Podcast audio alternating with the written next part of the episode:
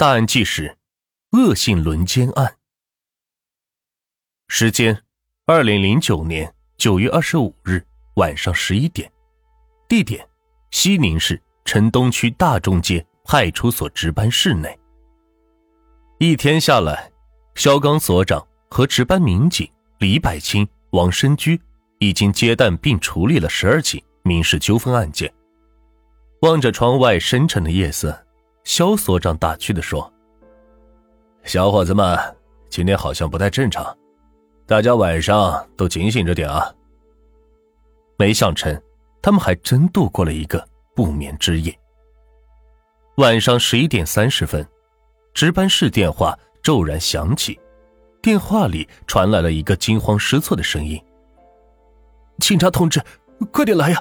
我的一个同学被人轮奸了。”听到这里，正在值班的李百金打了一个冷战，他连忙问清案发地点和大概的案情，便和肖所长迅速赶到大众街八一宾馆四零一房间，一脚把门踢开，只见一个头发散乱、衣衫凌乱的少女，目光呆滞的坐在床边，在她的身边，一名男子惊慌的看着冲进来的警察，少女一见到肖所长他们冲进来，委屈的泪水汹涌而出。怎么也止不住。肖所长轻声安慰说：“姑娘，别哭了，我们一定会为你做主，还你一个公道。”少女抬起头，对肖所长和李百清说：“我还有一个同学也被他们带走了，求求你们快救救他吧。”肖所长听到这里，迅速转过身，对那名男子大声的喊道：“快说，你那些同伙到哪儿去了？”那名男子结结巴巴的说：“我真的不知道，刚才我还打电话了，但他们的电话已经关机了，不知道去哪儿了。你们不是事先预谋好的吗？没有，我真的不知道他们在哪里。”肖所长见一时无法确定另外一名受害人的行踪，便将受害人和那名男子一起带回了派出所。经审查，这名少女叫做董丽。是青海省某高校大学二年级学生，年龄十八岁。二十五日晚，他和同班同学艾静一起在学校附近的网吧上网。晚上十点三十分左右，艾静接到了一个陌生电话，称小学同学要聚会，要让他参加。艾信是信以为真，就拉着董丽在网吧门口等来了一辆接他们的黑色桑塔纳轿车，车上是坐着三名男子。当车开至八一宾馆门口时，一名男子恶狠狠地对董丽说：“你和我就在这下车，他们还有其他事情要办。”艾静想和董丽一起下车，可车上另外两名男子将其拉住，没有让他下车。这时，从宾馆走出来一名戴着帽子的男子，一把就将董丽从车上拽了下来，与从车上下来的一名男子一起将他。带到了四零一房间，刚关上房门，戴帽子男子就将董丽推倒在床上，并拿出一把匕首，挥舞着对他说：“你最好听我们的话，要是敢反抗，我就给你毁容，把你废了。”董丽见状，开始大声喊叫，戴帽子男子扬起手，狠狠地打了他几记耳光，然后用明晃晃的尖刀轻轻的在董丽脸上是来回的比划。一股冰凉的寒意刺透了心灵，董丽是停止了反抗，被他们轮番强暴了。大约半个小时后，戴帽子男子走了，只留下了起先带他下车的男子。董丽趁机来到了卫生间，向同学发出了求救短信。对男子的审查中，得知他叫马海，年龄二十一岁，化龙人，九月二十四晚刚从上海回到西宁。二十五日，在八一宾馆见到朋友马军，马军于当晚十点半左右，以爱静小学统一的名义打电话让爱静来宾馆玩。爱静答应后，马军又给另外一个名叫做柴的男子打电话，让他开车和马海一起去网吧门口接人。当时车上还有柴的一个朋友，大概是晚上十一点左右，他们将董丽两人骗上车，拉到了八一宾馆门口，让马海。将董丽带下车，董丽爱进是反抗时，马军从宾馆出来，和马海一起将董丽带到了四零一房间，两人对其进行了轮奸。肖所长了解完情况后，立即安排李百清和王生居对辖区内所有的招待所、宾馆、洗浴中心、网吧进行严格的排查，再三叮嘱一定不能一路一处场所，并要求出警队加强街面的巡逻，注意发现可疑情况。时间一分一秒的过去，已经是二十六日凌晨四时，民警们对所有的场所都已经检查完毕。对所有的重点地段都已经巡逻到位，依然是没有发现任何线索。大众街派出所一片灯火通明，值班民警依然坚守在自己的岗位。凌晨四点二十五分，忽然一个青年男子跌跌撞撞的跑进了派出所，他对正在焦急不安的肖警长说：“警官，刚才有两名男子在宁石家苑小区门口把我的手机和钱包都抢跑了。”肖所长一面让他简要的说明案情，一面让正在街面巡逻的民警赶到了西宁大厦，就地展开摸排。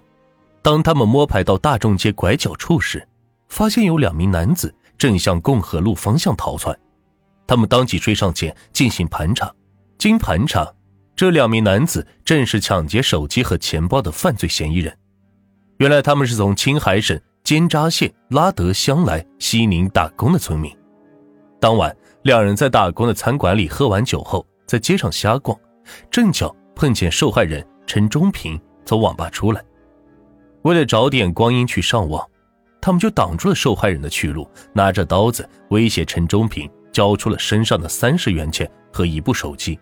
没料到，还没跑到网吧的功夫，就被捉拿归案了。夜色开始褪去浓重的衣裳，天边泛白。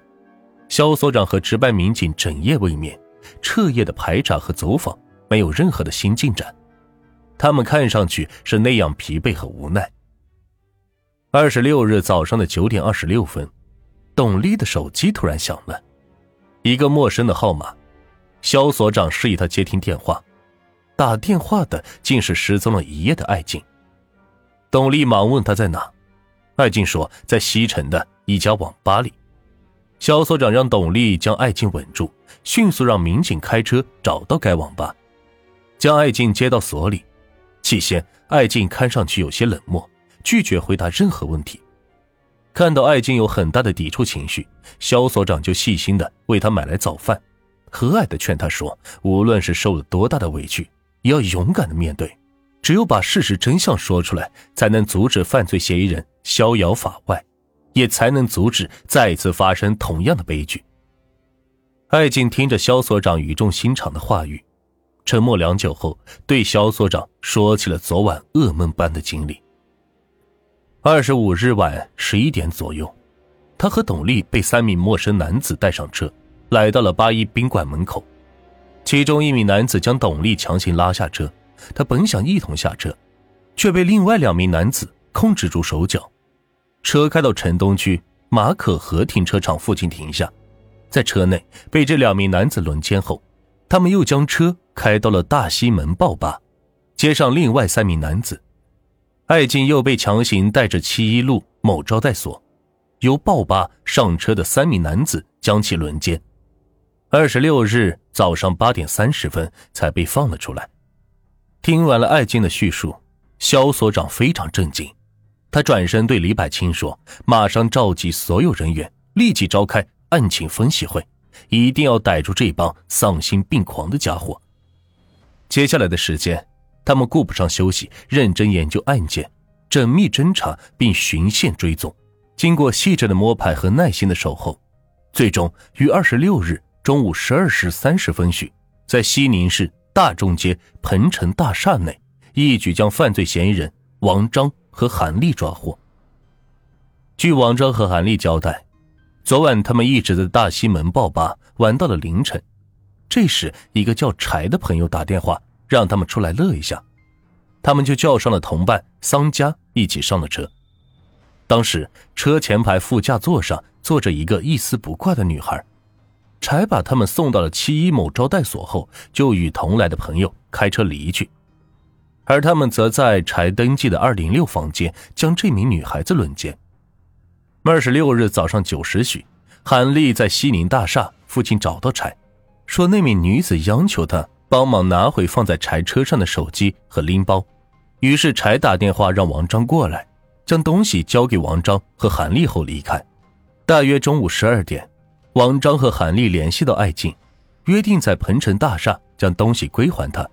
不料被守候在现场的大众街派出所民警当场抓获。现三名犯罪嫌疑人已被刑事拘留，其余犯罪嫌疑人正在追捕之中。至此，这起恶性轮奸案在肖所长及大众街派出所全体民警的不懈努力下，成功告破。